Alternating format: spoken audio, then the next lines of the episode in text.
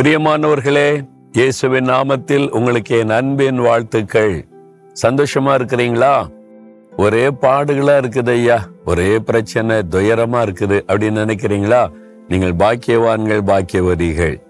துன்பம் பாடு பிரச்சனை உங்களுக்கு நிறைய இருக்குன்னா நீங்க உண்மையிலே பாக்கியவான்கள் பாக்கியவதிகள்.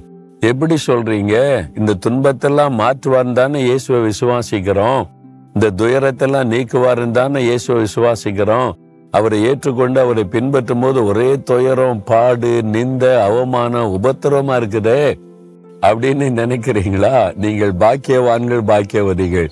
என்ன பிரதர் இப்படி சொல்றீங்கன்னு நினைக்கிறீங்களா? நான் சொல்லல. இயேசு சொல்றாரு. இயேசுடைய மலை பிரசங்கத்துல மத்த ஐந்தாம் அதிகாரம் நான்காம் வசனத்துல துயரப்படுகிறவர்கள் பாக்கியவான்கள் துயரப்படுகிறவர்கள் ஆசீர்வதிக்கப்பட்டவர்கள் அப்படின்னு ஆண்டு சொல்றாரு. எப்படி ஆசீர்வாதம்? அவர்கள் ஆறுதல் அடைவார்கள். துயரப்படுகிறவளை கத்தர் ஆறுதல் படுத்துவாராம். எவ்வளவு சந்தோஷம் இல்ல? ஆண்டோடைய ஆறுதல் நமக்கு கிடைக்கணுமானா? துயரம் பாடுகள் வழியா கடந்து போக வேண்டியது அவசியம். இப்போ ஒரு குழந்தை வந்து வியாதிப்பட்டு ரொம்ப கஷ்டப்படுதுன்னு வைங்களேன்.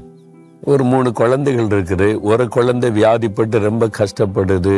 இருமுது மூச்சு விட கஷ்டப்படுது பாடுகள் மத்தியில் இருக்குது அப்படின்னா அந்த தாய் என்ன பண்ணுவாங்க மற்ற பிள்ளைகளை விட அந்த குழந்தையை தன் மடியில வைத்து அரவணைத்து எப்பவுமே தன்னுடைய கைக்குள்ளேயே வச்சிருப்பாங்க. ஆறுதல் படுத்திக்கிட்டே சரியாயிரும் உனக்கு. நீ பயப்படாத. அம்மா இருக்கிற அப்படின்னு ஊட்டி விடுறது கவனிக்கிறது எல்லாமே செய்வாங்கல்ல. அப்ப அந்த குழந்தை பாதிப்பில் இருக்க வரைக்கும் தாயனுடைய அன்பும் அரவணைப்பும் ஆறுதல் அதிகமா கிடைக்குதில்ல. அதே மாதிரி தான் நான் வந்து எப்பெல்லாம் துயரம் நிந்தை அவமான பாடு வருதோ அப்பெல்லாம் இயேசு எனக்கு சமீபமாய் வருகிறதை நான் பார்த்திருக்கிறேன். அவர் வந்து பேசுவார் மகனே ஏன் சொந்து போயிருக்க? ஏன் அழுகிற? ஏன் எதுக்காக துக்கப்படுற? நான் இருக்கிற உனக்கு. நான் எப்பொழுதெல்லாம் அந்த நிந்தை அவமான பாடுகள் வரும் பொழுதெல்லாம் இயேசு எனக்கு ரொம்ப சமீபமாய் நெருங்கி வருகிறதையும் ஆறுதல் படுத்துகிறதை அப்பதான் நான் அதிகமாய் பார்க்கிறேன். இதுதான் உண்மை. நீங்க கூட யோசித்து பாருங்களேன். நீங்க நல்லா இருக்கும்போது என் பிள்ளைகள் நல்லா இருக்காங்க சந்தோஷமா இருக்கு ஓகேன்னு விட்டுருவாரு. நீங்க துயரப்பட்டு தனிமையா உட்காந்து அப்படியே காயப்பட்ட உள்ளத்தோடு இருக்கும் ஒரு பக்கத்துல வருவார். மகளே ஏன் நீ சோகமா இருக்க?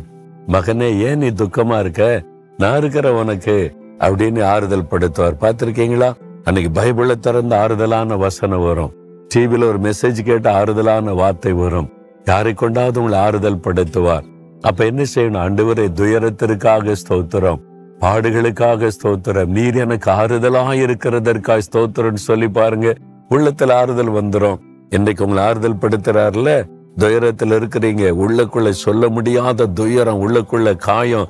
கலைங்க நிக்கிறீங்கல்ல ஏசு உங்களோடு பேசுகிறார். என் மகனே என் மகளே துயரத்தில் இருக்கிறியா? நீ பயப்படாத. நீ பாக்கியவான் பாக்கியவதி.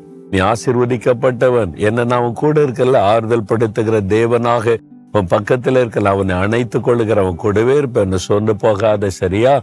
அப்படின்னு உங்களோட பேசுறாருல இதான் பெரிய சந்தோஷம்.